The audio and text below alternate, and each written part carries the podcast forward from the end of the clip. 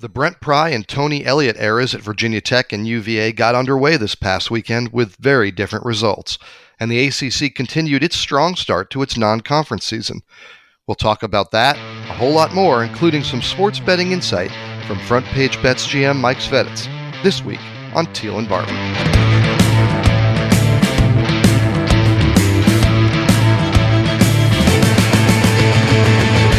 Welcome episode 87 of Teel and Barber, the Richmond Times Dispatch and Richmond.com's Virginia Tech, UVA, and ACC sports podcast. I'm Mike Barber, ACC beat writer for the paper, and joining me as always, my co host, the 14 time Sports Writer of the Year and the Virginia Sports Hall of Famer, David Teel. David, how are you? Good morning so I, I, I, didn't get to, to make it over there uh, because of some travel budgets, but I, I, know you had a little bit of a pool party with, with some of the writers uh, this weekend before the Tech ODU game. How did uh, how did that little visitation go? No one drowned. I saw a full press box, so I knew we were in good shape there. That's right.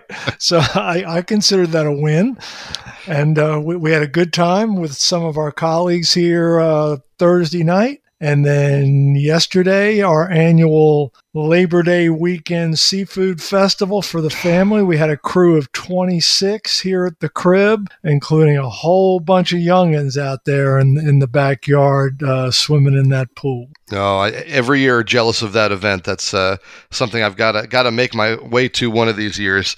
Um, Love the seafood. Love the seafood, and love that you send out the season. I think in style every year, right? I mean, it's it's we're into football now. We're into our busy season, but you have that one last uh, kind of moment of summer, if you will. Yeah, even some of the college kids were here, which was pretty cool. That is that that makes it, and also I imagine makes for an even larger order of seafood because yes, we, we, we went through a full bushel of steamed crabs. Awesome, very awesome. Well, David, it, had been about what eight months since we've covered a football game and college football game, and this past weekend we did. We got to two of them, uh, both interesting and intriguing in, in, their own ways. Right? We every game has its own beauty. So let's let's start in Norfolk in, in, in your kind of neck of the woods where uh, Virginia Tech played at AD, ODU, and, and David, you know, Brent Pry may look back on this week years from now and, and chuckle about it all, but whoo boy, he had a rough time in his debut with the Hokies. And it's a week that started with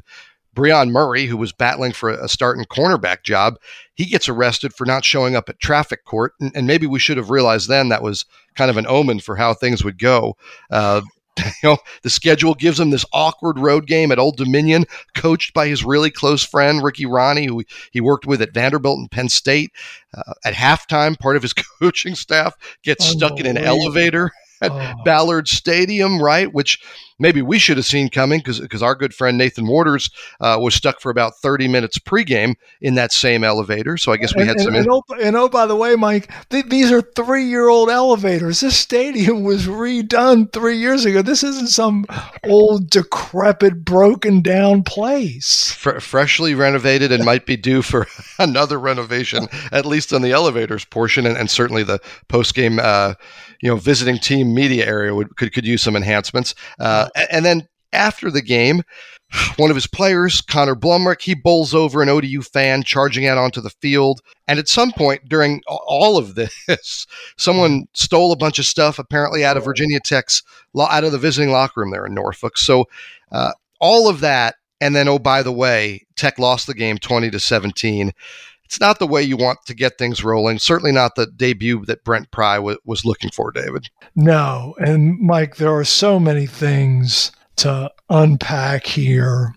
And I think I'll start with the fact that these games are even being played because old, or excuse me, Virginia Tech fans are none too pleased that the Hokies uh, have committed to, to play in Norfolk. Well, they wouldn't be complaining if the Hokies had taken care of business right. and won these two games in 2018 and 22. And there are two pretty good reasons why Whit Babcock and his administration agreed to these games. Number one is recruiting. 757 is such a big time recruiting area for the Hokies, and this gets them playing in the market. And not coincidentally, allows fans who live in this area, many of whom drive across the state for every home game, this affords them an opportunity maybe to, to get into Ballard Stadium and to have a so-called home game uh, to, to see their Hokies. And then the other side of it is financial. You know, to pay a group of five program just for one visit to Lane Stadium without returning to their place, you know, that's 750,000 to a million bucks these days. That's the going rate. And these these home and homes with Old Dominion, they're a financial wash. You, you don't pay out any more than you take in from the visit to Norfolk. So that's why the games are played. And all Virginia Tech needs to do is you know, stop essentially gift wrapping games for Old Dominion, and all would be well. Yeah, it, it's you make a great point. If they won both of these games, they're forty-eight to ten eh, this is a stroke of scheduling genius, yeah. right? I mean, it, everything about it is in your favor. Yeah. And we've talked about this before because we talked about it at UVA with, with Mike London when he was saddled with those schedules that, that had him going out west. Yeah, to you, Oregon and UCLA. Exactly. You don't know what you're going to have when you sign these contracts. And I think, just my opinion, you have to schedule with the mindset that your team's going to be good right? If you're Virginia Tech and you're Whit Babcock, you have to schedule with the mindset that you're going to go to ODU and beat them by three touchdowns. And might something bad happen once? Yeah, it happens to everybody. It always, you know, it's gonna it's gonna happen every program at some point. Um, but overall, it, it's a smart move, and and it, it, just hasn't played out that way. And that's more to do, um, I think, with the coaching and the players than any kind of scheduling mishap. Amen. Could not agree with you more. And you know, case in point, Friday night. The Hokies committed five turnovers. They committed 14 penalties. Hello, recipe for failure. And then mismanaged the clock mm-hmm. so badly in the final minute and change. And that's on Brent Pry for costing his team 29 seconds before he got a timeout called down there before Old Dominion scored the winning touchdown. Yeah, I'm, glad you brought that up because uh, the player you're talking about, Ali Jennings, the, the former uh, Highland Springs star, catches a ball down at the one yard line. Uh, afterward, I asked Brent Pry, what happened there. He just wasn't aware that the clock was running because he is uh, still so involved with with the defense and the things he's doing. He was having a conversation about something else. Then he heard people yelling and, and into his headset. The clock is running. He tried to get the officials' attention. That took some time too. And as you mentioned, they, they lost critical critical seconds there. But I go back to something that Ricky Rahne told me in the offseason about the slow start ODU had to his first year and then how they finished strong. And we talked about the players and how they got better and more experience and all that. And he said, Hey, I got better too. Yeah. He told me, he said, Hey, I did some things in the first half of the year that probably cost us. And I did some things in the second half of the year that probably helped us. First time head coach, that's going to happen. And I think you saw that, especially in that moment with Brent Pry. That's not to let him off the hook right? I mean, you, you know, you're you're a coach at a Power Five level. You, you need to be up on those things. But I do believe that, like we talk about correctable errors for the players and coachable moments, I think that's one for Brent Pry. No, absolutely. And to to be fair, clock management, as we saw last night in LSU and Florida State, it baffles even the most experienced of staffs and head coaches, and and long has been. And for the life of me, I don't understand why these, especially these Power Five programs that have support staffs and analysts mm-hmm. out out out the wazoo. Why can't you have someone on the head coach's headset channel barking at him clock management instructions uh, because it, it's not rocket science. No, and, and, UVA was maybe in some ways ahead of the curve when they brought Tom O'Brien in to help Mike London, and much of it was game management, game day management. I, I've often thought you have an offensive coordinator, you have a defensive coordinator, you have a special teams coordinator. You ought to have a clock management coordinator. I, am not. I'm not trying yeah. to be glib. Like, I mean, th- it is complicated. There are a lot of rules that are specifically geared to that, yep. and sometimes, and this sounds juvenile, but it, sometimes it comes down to just looking at the damn clock, right? Like mm-hmm. somebody whose job it is to look up there and say, "Hey, that thing's still ticking." And nine times out of ten, it, it's an error, and they reset it, right? but somebody needs to be aware. Um, and certainly that that that cost the Hokies. Grant Wells, lack of accuracy, four interceptions. That certainly hurt the Hokies. And David, that's the opposite of what we heard about going into this game. It was. I mean, the, the staff, especially quarterbacks coach Brad Glenn, raved about Grant Wells' accuracy during preseason. But as we have mentioned several times, Mike, Grant Wells threw a Conference USA high 13 picks at Marshall last season. And the year before, he threw nine. That's 22 in two seasons. And the other night, he threw four of them. Hmm. Now, the first two were on him with, without question. The third one, which was the most damaging because it led to Old Dominion's game winning touchdown drive. The third one, in my mind, was on Jalen Holston. It it bounced off his hands. Granted, defender was about to hit him and then jarred him, but you got to catch that ball. Instead, it goes off his hands. It's an easy pick for Old Dominion. And then the fourth pick was kind of a desperation yeah. heave and it was a desperation heave, Mike. Why? Because they were running out of time because they mismanaged the clock. Yes, yeah. He certainly didn't get the help that, that maybe you'd like to see somebody get in their debut game. He also didn't help them much. Uh, but the biggest thing that, that hurt them and that changed this game, David, was the the miscue on the snap on, on the field goal, which in my career, I've, I do not know that I've seen many like this, but Enzo Anthony, who, who is a UVA transfer, he looked like he was giving a punt snap. I mean, that ball soared over the holder's head. Now, the holder is punter Peter Moore. He goes back and and does a nice job of running the ball down and, and has a good shot at it at about the 40 yard line. Can't corral it. It nope. gets away from him. And all of a sudden, uh, it's a scoop and score for, for Robert Kennedy, a touchdown for Old Dominion. That really where this goes from being um, what everybody's expecting it to be a, a, fairly comfortable tech win to you realize it's going to be a ball game. And uh, David, that, that play to me is the difference. Mike, it's a potentially 14 point swing there because Virginia Tech is, this is late in the first half, and Virginia Tech is leading what seven to three. Do I have that right? I think that's correct. Yeah, we didn't get a box score after the game. Yeah, so I, don't I, have my. I, I, no, I've, I've got the box score right here. It's seven to three late in the first half, and Virginia Tech is inside the red zone and has a has a third down that Grant Wells converts with a pass. But oh no, we've got offensive pass interference, which negates a first down at like the four or the three yard line. So the Hokies are going in for a touchdown. They end up having, because of the OPI on, on the walk on, they then have to attempt a field goal. That's when the gap gaffe happens. So instead of being ahead 14 to 3 going into halftime, they're down 10 7. Mm-hmm. It changed everything. I thought it yes. energized Old Dominion. I thought it demoralized Virginia Tech. Uh, you know, this Tech defense, David, I thought was very good. They uh, played uh, it, great, right? and, and fifty minutes. yes, uh, it's it's two things, and it's been a thing we've seen with Virginia Tech before. I remember a Thursday night Florida State game that was like this, where where the Tech defense I thought was dominant and, and just couldn't get a stop at the end.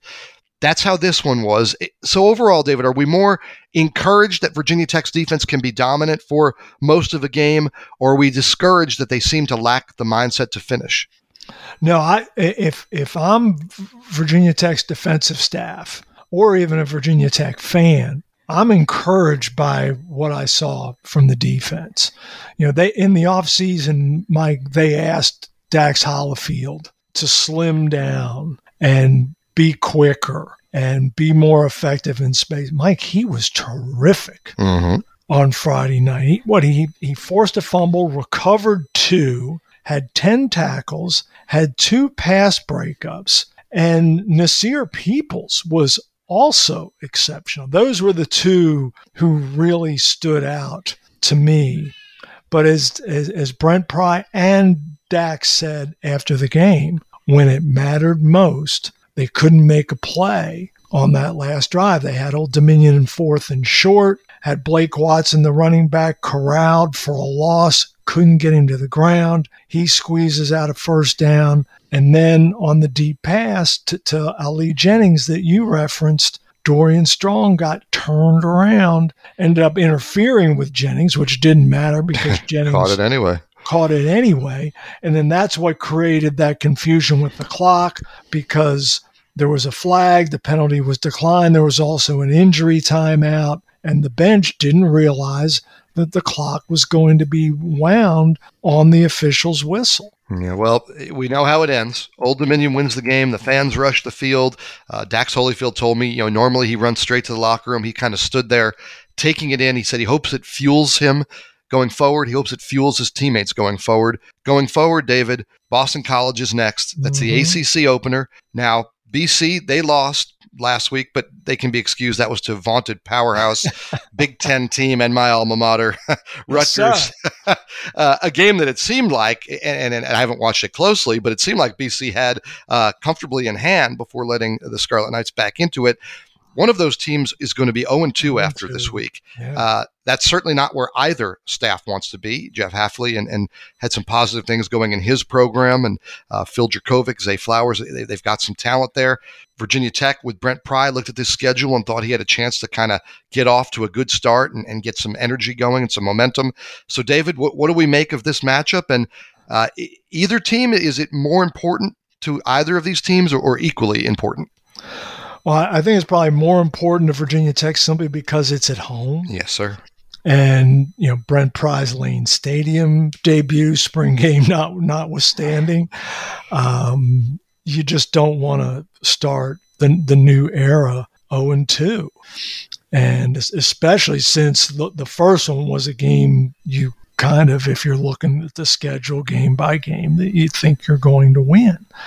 And j- just to get back to the Old Dominion result and just to make Hokie, Hokies faithful feel worse, Mike, in week one, there were 19 games between Power Five and Group of Five. The Power Fives went 18 and 1. Hmm. Well, tech fans know who the one is. Yes, at least that's a trivia question. If you're at the bar, you'll be able to answer easily. If you're if you're at the cellar or PK's or Sharkey's in Blacksburg, that one should roll off the tip of your tongue.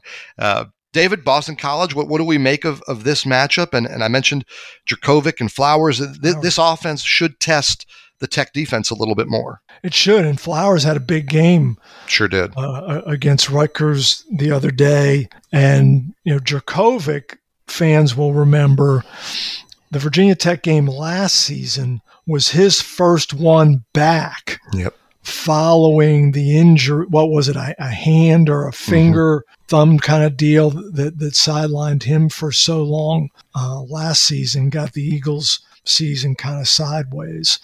Uh, but but he's fully healthy, and you know BC won that game last season in Chestnut Hill comfortably, even with Jurkovec at minimal effectiveness. But to, to me, you know, you, you, go back to what you mentioned on how encouraged we were, uh, or if you, you, would be by looking at Virginia Tech's defense. You know, the Hokies, if if Rutgers, no offense to your alma mater, can limit BC to a modest number of points, Virginia Tech should be able to do the same. And if Grant Wells can lose the turnover bug, you know, Virginia Tech should be able to score enough points to win. Yeah, it does certainly feel though like it has a chance, and, and some of these Boston College games have been that way.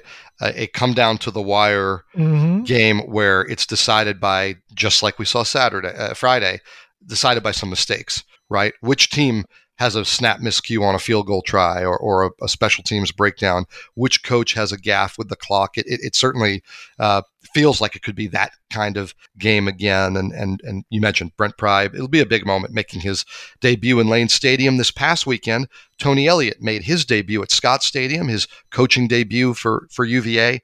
Uh, did it against a Richmond team that had handed his predecessor, uh, Bronco Mendenhall, a loss in, in his first game at Virginia. Uh, this one unfolded a little tighter, I think, than whose fans had hoped for, but uh, Elliott got the win in game one. His team was in control most of the way. They ended up with a 34 17 win.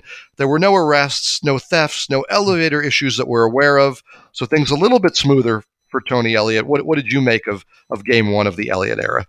Mike, it was the perfect opener for a coach because, first of all, he gets to celebrate a win Second of all, whenever he has a film session with his players, he's got a laundry list of things to fuss at them about yep. and to bring them. Not that the Cavaliers needed to be brought back down to earth because clearly it's an FCS opponent, one you expect uh, to dust. And even I, I think Brennan Armstrong's direct quote was tons of things to fix. Yeah, and, and, it was interesting. You know, I don't know that I've seen this before, but Tony Elliott was actually taking notes uh, during the game uh, on his operation, right? N- not on on play calls, not marking up the play sheet, but how are they handling substitutions? Uh, you know, how how are they handling signaling in the plays? Were there any hiccups operationally? And and oh yeah, um, and, and there were. oh yeah, he, had, he, had, plenty to write down, and he, you know, we, we mentioned Brent Pry.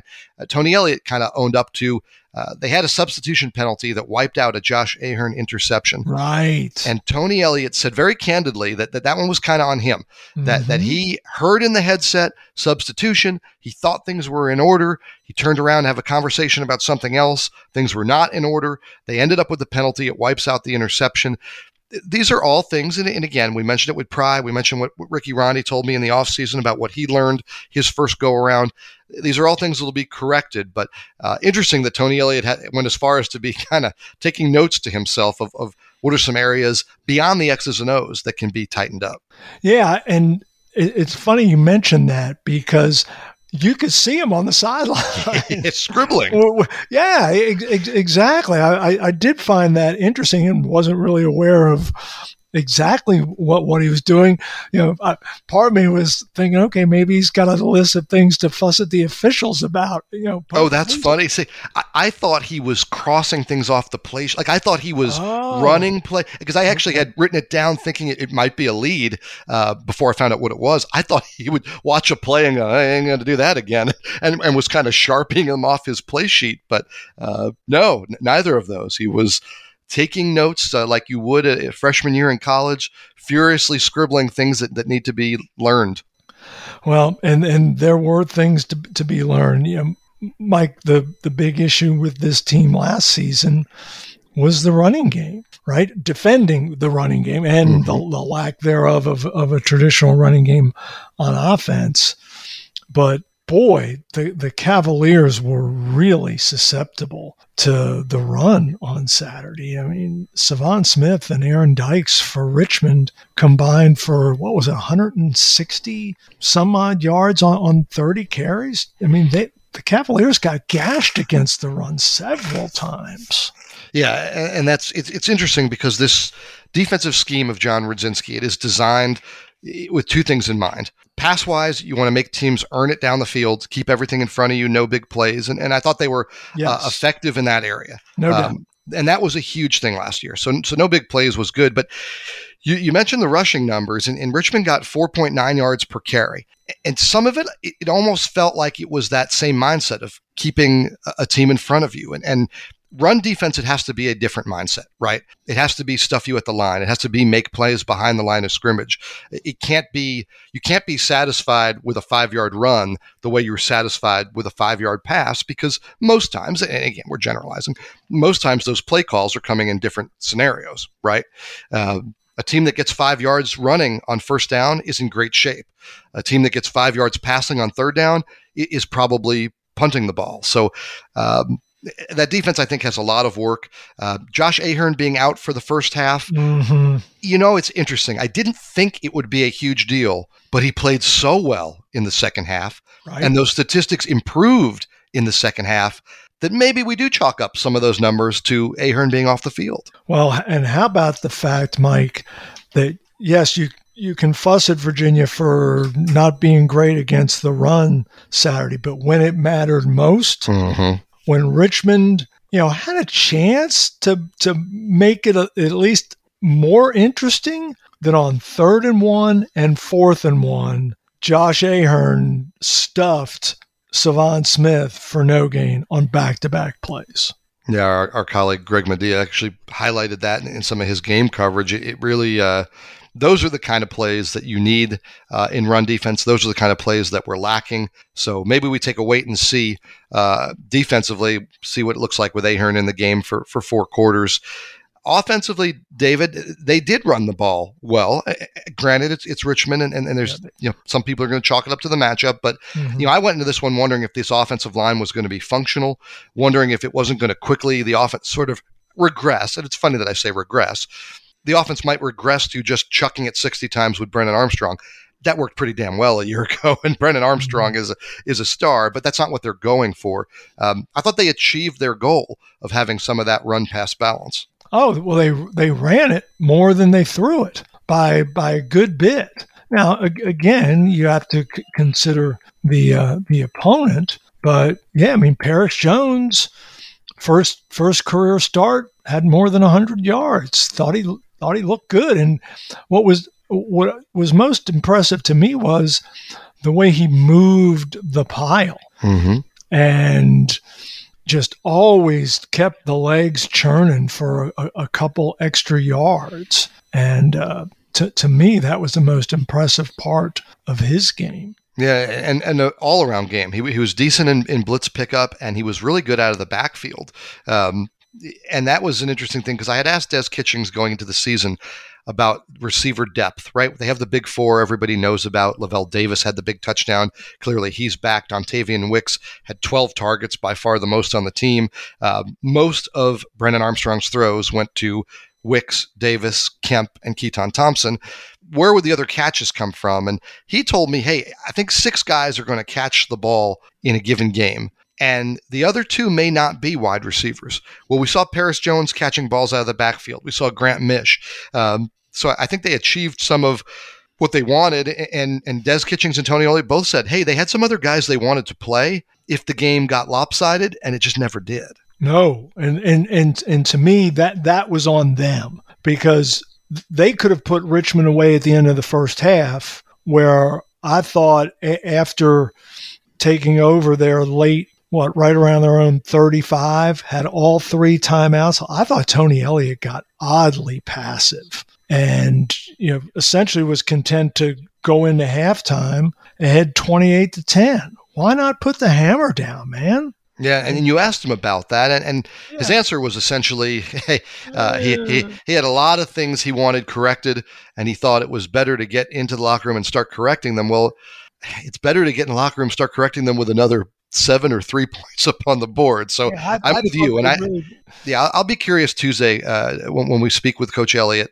Uh, if that's something he he has changed his opinion on, if maybe upon rewatching it he sees that as an opportunity. Uh, you know, he talked about finishing the game, and, and, I think you're right. There was a chance to maybe finish the game uh, before halftime there, and, and mm-hmm. they didn't go for it. And, right, um, and then and then in the third quarter, you know, they have those back to back turnovers. Right, and that was what compounded it. Yeah, uh, if you're a little passive, yep, and the, the Wicks mm-hmm. fumble, Wicks and fumble. if you're a little passive going to the locker room and you come out and score on your first two drives, you probably don't even bother asking, right? right. Maybe it's something you tuck away and if it comes up again, but because they then compounded it by coming out of the locker room and and letting Richmond all the way back in, uh, it, it, made things interesting. Now, next up, they go on the road to Illinois, uh, Big Ten opponent. Um, mixed results for the Illini so far. I actually watched uh, most of their opener with Wyoming, Wyoming, and Wyoming couldn't tackle. So I thought that made it hard to evaluate uh, because they were able to just run the ball.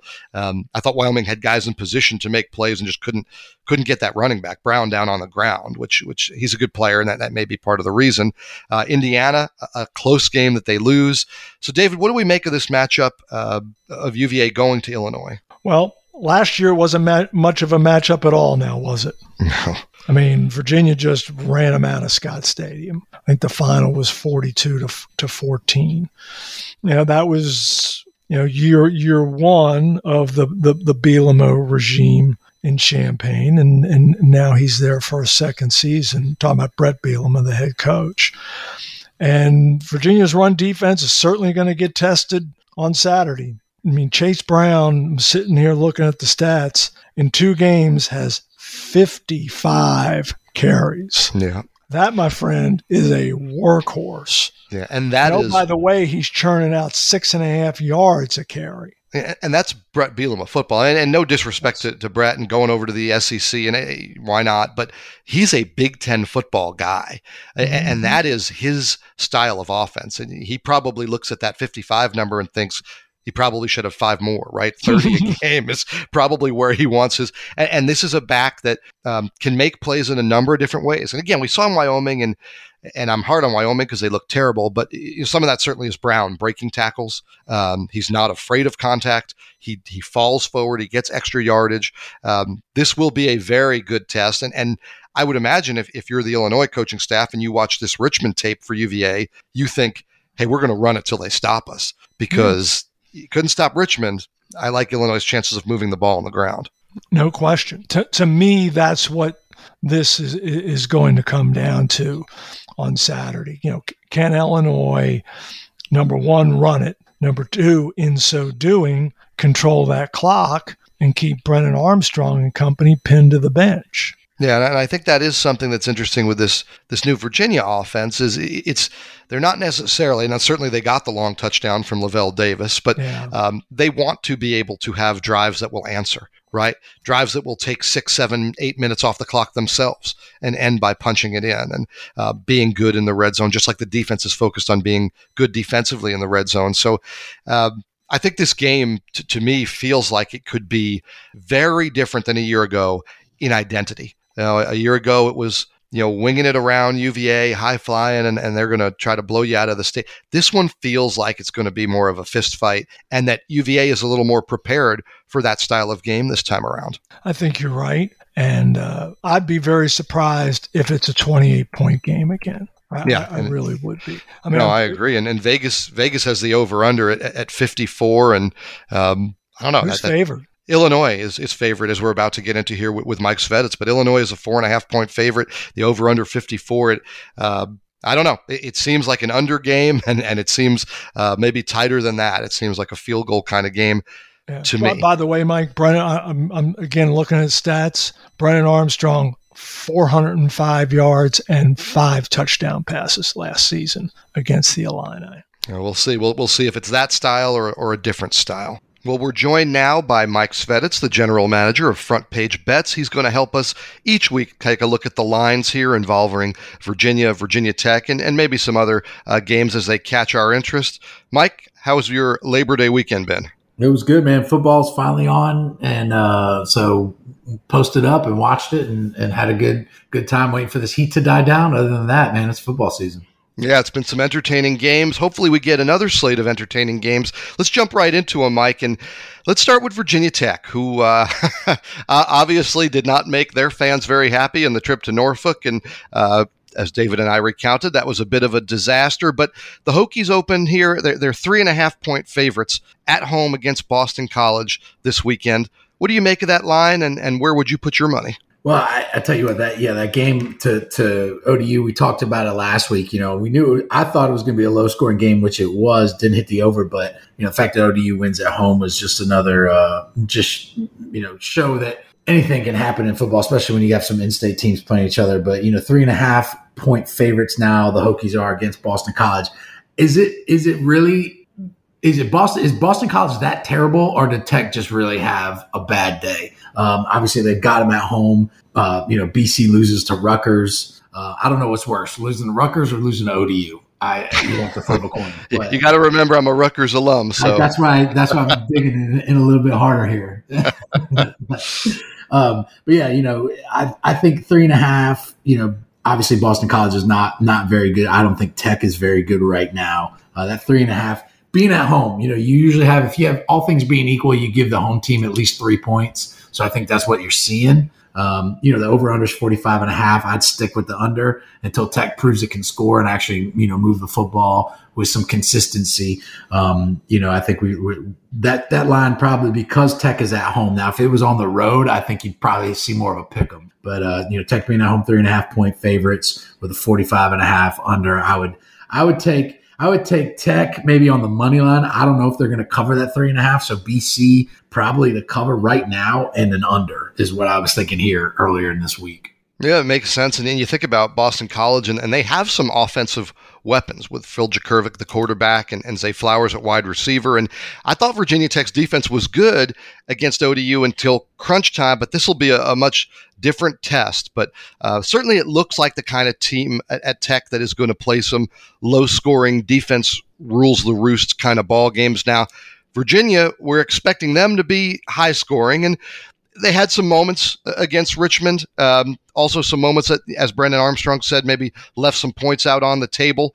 They're going to be a four and a half point underdog at Illinois uh, this weekend. The over under of 54. Mike, what do you make of those numbers? Yeah, I think that's about right. You look at UVA, you know, Illinois, they're going into the third game of the season now. So they're tested. You know, they won their first game against Wyoming and then, you know, they lose to Indiana uh, this weekend. But, you know, Illinois at home, four and a half. Like I said, the home teams just start at three pretty much if all things are being equal. Give them another point and a half.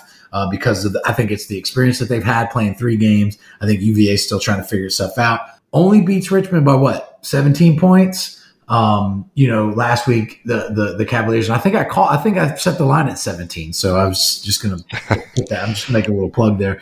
Uh, but yeah, as you figure out, you know, the teams is kind of feeling each other out, and I think that I think that four and a half, you know, being uh, four and a half point underdogs, going on the road, their first test, first test under you know Tony Elliott against a Big Ten team. Um, I'm looking for it to be, you know, I, I think I think I think that's about a good spread. And if I had to choose right now, I would say Illinois would cover that just because we don't know what Virginia is going to do on the road. If they can consistently move the ball, stop people, because I remember that's going to be the big thing, as you know, Mike, is stopping people. And I think Illinois just, you know, they say a team makes its biggest improvements from game one, week one to week two. Now you you got UVA is going to make some improvements, but Illinois got another game under their belt. I think that helps them come and playing at home. Um, but I think it's it might be a lower scoring game than people think. So at 54, it's a it's a tough number to pick the over. Uh, you know, because you're looking at you know each team's two or three touchdowns each. So um, yeah, I think it's about where it's where it's supposed to be right now. Yeah, Illinois. You know, week one, I, thought they they took advantage of the fact that Wyoming couldn't tackle. Uh, Indiana was obviously stiffer competition in week two, and uh, you can make the argument maybe that this will be their, their toughest game to date. Uh, should be interesting to see how it plays out. Mike, we're we are a few games in now. We've got some body of work. How does that impact, I guess, Vegas's ability to to set the lines? Or these lines sh- should be a little bit more accurate right now that we have a little bit of a feel for what 2022 looks like. Yeah, I think you're right. I think, you know, the more the teams play, the more they see how people adjust. Um, you know, obviously, then going on the road, you want to see teams play on the road. And when you only have one game, you know, um, to go by, you know, home or, or away, you're starting to think, okay, I, I, think when you start seeing these lines within, you know, three, four points, you start to say, okay, we, you know, Vegas is getting a little bit more granular. Uh, anything over seven, 10, um, you know, you, you got some mismatches there. Like I saw Alabama opened as a 20 point favorites uh, to Texas this week, you know, and, and, and again, and Alabama playing Ohio State, you look back, even the Ohio State game, you know, they were 17 and a half point favorites over Notre Dame and barely won close to close to a backdoor cover if things would have went that way. But then you got look at Georgia and, and Oregon, and it was a 17 point you know uh, spread, and they beat you know beat the brakes off them 49 to three. So uh, you, you, the more body of work you have, like you said, Mike, the better you can you can kind of set the lines. But you're always going to have your have and have nots, you know, in this in this league, and you're always going to have people who are you know teams that are just going to be that much better. But right now, with these two games, Boston College Tech, UVA, Illinois, they're pretty evenly matched from what we know. So that's why you see the spreads a little bit closer. Yeah, I'll tell you the line that jumped out at me this week. North Carolina plays Georgia State. Uh, Georgia State lost by 21 to South Carolina. North Carolina showed they can put up a ton of points. Uh, they're only a touchdown favorite. Am I am I missing something here, or or what? Uh, what that that seems like a low number for Carolina to have to cover against Georgia State. We got to look at what people are betting too, right? So you set that line early and see how many people jump on it. And then you see that you might see the line switch because again, when you give up 40 points in the fourth quarter to App State, I don't know how you can, and anybody can give you more than a touchdown against anybody. You know, uh, you can't stop anybody. And I feel bad for my guy, Gene Chizik, but good Lord, that was, uh, you know, the best play that, that Carolina made in the fourth quarter was that onside kick when they, you know, smashed the guys in front. You've seen that, you know, you've seen that replay over and over again. That was the best play they made. They couldn't, they couldn't stop water. And it was just like, you know, uh, so I, I don't see how you can give them more than seven. But again, how many people are going to jump on the seven point line? Well, I'll tell you, I'll be one of those people jumping on that that seven point line. I'll tell you that right now. I don't know what was worse though, Barbara. You tell me. What was worse or more entertaining? That game or the seven to three Iowa win where they had to get seven the hard way, two, two, two safeties and a field goal. I've never seen that. And I covered a three to two game once. Yeah, I, I mean, I, I, like a good good bullpen game and bring in your closer and yeah. shut things down, but th- that's the wrong sport. Is awesome, isn't it? Yeah, but uh, not not what I was looking for. But hey, we got plenty of entertainment value out of some of these uh, other games, and certainly I thought FSU LSU last night was wildly. I was exhausted from the weekend, but yeah. uh, I stayed up and watched all of that. And we'll keep an eye on these games. We'll keep an eye on these lines. Thanks for the advice, and Mike, thanks for joining us again. All right, man. Thanks, Mike. We'll talk soon. Well, there was a lot of pressure on the ACC to play well in, in its non conference slate this season. Uh, and so far, David, at least in terms of wins and losses, uh, the league has delivered.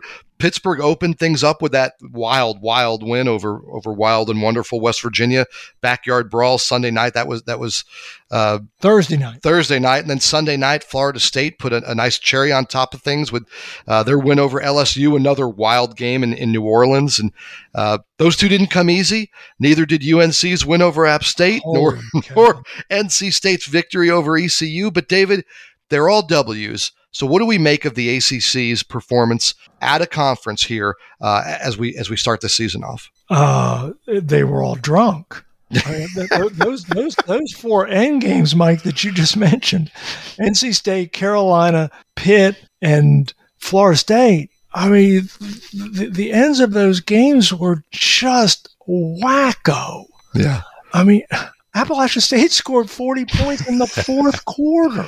That was the weirdest. That was the weirdest fourth quarter I think I've ever followed along with. And Dave, we could probably do a podcast episode on each of those games. But yeah, uh, but and, and how, how is it the ACC ends up on the on the right end of all four of those? Right. I mean, those all felt like the way they ended. They all felt like coin tosses, and that's yeah. no disrespect to the the teams that won. But man, I mean, Florida State surviving on a blocked extra point when the game appears headed to overtime after LSU with just a remarkable 99 yard drive. Mm-hmm. Uh, I mean, that to me is you thank your lucky stars. And uh, Pittsburgh, West Virginia, that's as wild a, backyard brawl as we've seen. Mm-hmm. Uh, Largest crowd in the history of Pittsburgh sports. Pittsburgh sports, which the Steelers are pretty popular. If you've never been to Pittsburgh, the Steelers are pretty popular. The Pirates, when they're good, are popular. The Penguins are popular. So that that tells you something that a Pitt team that does not generally draw well, what the backyard brawl and that rivalry uh, meant to people. And then David, the, the, the two Carolina, I mean North Carolina and NC State, their their wins. I mean, which I think the league had to have. They, they were lower profile, less marquee matchups. But if you lose those two, yeah, it, it starts to have that feeling again. It, it, you get that narrative. Yep, absolutely. You, you you get the narrative that the league is down and what's the point? And it's you know it's Clemson and everybody else. And you know we'll see the Tigers. we're recording this Monday morning. We'll see the Tigers tonight to cap off Week One when when they play Georgia Tech down at Mercedes Benz in Atlanta. But you know, the, the ACC really did need to have an upbeat week one. And yes, BC lost to Rutgers and Virginia Tech lost Old Dominion, but those were the only hiccups. And, you know, it was an under the radar result, Mike. But Duke beating Temple 30 yep. to nothing. Yep. That is, th- this stat stunned me when I read it in Duke's release. That is Duke's first shutout of an FBS opponent in 33 years, 34 yeah. years, 1988 against North Carolina. And that's, I mean, part of that is certainly that their identity was offense based with Cutcliffe. They tend to put their best players there, but that is a long time. And, and Mike, uh, just one real quick aside. Do you know who coached that Duke team? I do not. It was Steve Spurrier. Yes. That's that's how long ago that is.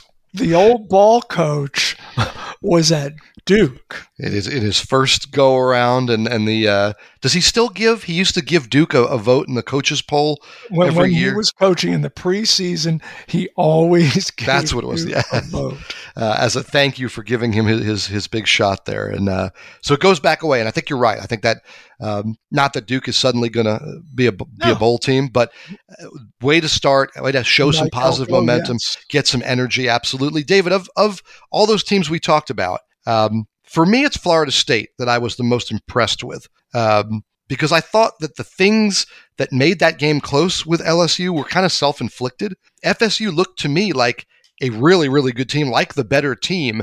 And then they did some weird things. Certainly, the play call of the pitch uh, when they're trying to end the game there down in the goal line was just disastrous. And uh, there were some other errors and penalties, especially early. Thought they really hurt themselves with some penalties. Uh, but Florida State was a team that I came away from this weekend thinking like, hey, they're a lot better than, I thought they would be, and and um, could make things maybe interesting in that division. I think they could. Number one, it appears to be borderline impossible to sack Jordan Travis. Right. How many times did you see him pivot or squirm or duck or, or otherwise elude LSU's pass rush? And then, and, and we had talked about him on a previous podcast, the Verse kid, mm-hmm. the defensive lineman, grad, or, or not grad, but transfer from Albany in the CAA. holy smokes, what a force he was off the edge. And, you know, that's what you're accustomed to with Florida State is those just relentless pass rushers and, you know, just physical defenses. And yeah, to, to me, they, they were the, the, the most impressive of the bunch. You know, Pitt's win was large as well, but that's a defending ACC champions. and, and, and they were at home. Yep. So okay, that's that's great and all, but Florida State was essentially playing a road game last night. Although the the chop when when, when the Noles were ahead by two, that chop was resonating. I was going to say a lot of credit to their fans. Who, yeah, through through the Superdome. You're you're right. A lot of them traveled. Um, but uh, yeah, that was a that was a nice pickup um, for the ACC, and we'll see how they do. You know, Pitt, Pitt has Tennessee coming in week two, and then in week three, Miami goes to College Station to play Texas A&M. So you know, a long ways to go f- for the ACC, but but a good start. And and on a week, Mike, and we haven't mentioned this yet, but on a week in which the college football playoff decided to expand. and we know we are getting the 12 team model. The presidents who run this thing got tired of the the commissioners coming to you know just stalemate after stalemate and they took matters into their own hands they're going to go with the original model that was unveiled in June of 2021 and it's going to be 12 teams with automatic bids to the six highest rated conference champions. Like, this is great news for every conference not named the Big Ten and the SEC. So the ACC continues to get playoff access. And oh, by the way, so do the group of five conferences. So at least one of those group of five conferences will have a team in the playoff every year. That's rocking good news for James Madison and Old Dominion and liberty in their conferences. Yeah, and it's interesting. I think it also hopefully stabilizes things a little, right? Because yes, to me, on the, on the realignment front, yeah, yes. yeah. Just to me, this this puts the brakes on the two super conference. Yep. You know, th- that was that seemed like the track we were heading on, um, and this says pump the brakes on that. Every conference has a shot at being in the postseason. That's where real value, some real money sharing comes in. Um, so I, I, think this this will stabilize things on the realignment front, and um, it's interesting that that's the way it could have gone one of two ways, right? We could have kept hurtling towards a two super conference thing, or something that stabilizes, and I think this is that's something that that stabilizes college football for now. We've said that before and, and been wrong. yeah, no, I, I hope you're right. And oh, by the way, how about the weekend that Virginia's newest FBS members, James Madison, Old Dominion, and Liberty. Yeah. You know, we, we, we, we talked about Old Dominion, but JMU plays its first game as an FBS member and houses Middle Tennessee State in Harrisonburg. What was it, 44 to 7? Yeah, not and, close. Right. And, and, and Todd Centeio, the Colorado State transfer, six touchdown passes, rushed for a buck 14 and then all Liberty did was survive not one, not two, not three, but four overtimes at Southern Miss to win. You know, the only downer for the yeah, Flames. Costly is, injury. Yes. Charlie Brewer, uh, the transfer quarterback, broke his right hand and apparently is out for several weeks. Yeah, that's going to be costly, but you're right. They they certainly all uh, impressed, and and for JMU, I mean, there there was so much question of are they going to be able to compete on this level, and and certainly you know there, there's going to be harder games on the schedule. Oh yeah. but um, when I see a team do that in a league game, and you say, can they compete? Looks to me like they're at least in line to compete this season. Yeah, no, I, I agree. You know, Middle Tennessee State is probably just a iffy Conference USA team th- this season, and the, the Dukes will face stiffer competition from the Sun Belt East. Yeah. Uh, and oh, by the way, they have to go to Louisville later this season, and ooh, what a tough season opener for Scott, not Jeff Satterfield, as I called him last week on the podcast. And we mentioned coaches who might be on the hot seat, and and, mm-hmm. and Scott's seat is a little bit hotter now, and yeah, and maybe Dino's is Dino's has cooled off, maybe because a strong start for Syracuse and, and that offense led by Robert. Robert and, and, yeah. and, and, and, Jason Beck. Yes, I, I thought they, they they looked. Garrett Shrader looked good. Yeah, and, you know, Tucker, who we, we know is one of the best running backs in the country, you know, he not only went over 100 yards rushing, he had like 80 some receiving. Pass, pass receiving. Now, I was I wasn't surprised Syracuse won, but I was surprised at how they crushed them. Yeah, yeah, not competitive. The offense really does look uh, more balanced and, and more explosive. And uh, Tucker probably will get my vote whenever I finish this ballot for yeah for ACC running back. Perris Jones kind of was on the top of my ballot coming out of that UVA Richmond game, but when you factor in competition, I think yes, I think Tucker gets the nod. And uh, but there'll be more weeks, more weeks to uh, to vote for Perris Jones or whoever it may be. More weeks for us to break down. Uh, more weeks for you all to listen. So thanks for listening today. You can subscribe to Teel and Barber on Apple Podcasts or wherever you find your favorite pods. And please consider supporting local journalism with an online subscription to the TD. You can find special promotional offers available at richmond.com. Today's show is produced by Dean Hoffmeyer and yours truly. Teel and Barber is a podcast of the Richmond Times Dispatch and richmond.com. For David Teel, I'm Mike Barber. Thanks for listening. Be healthy and safe, and please join David and me again next week.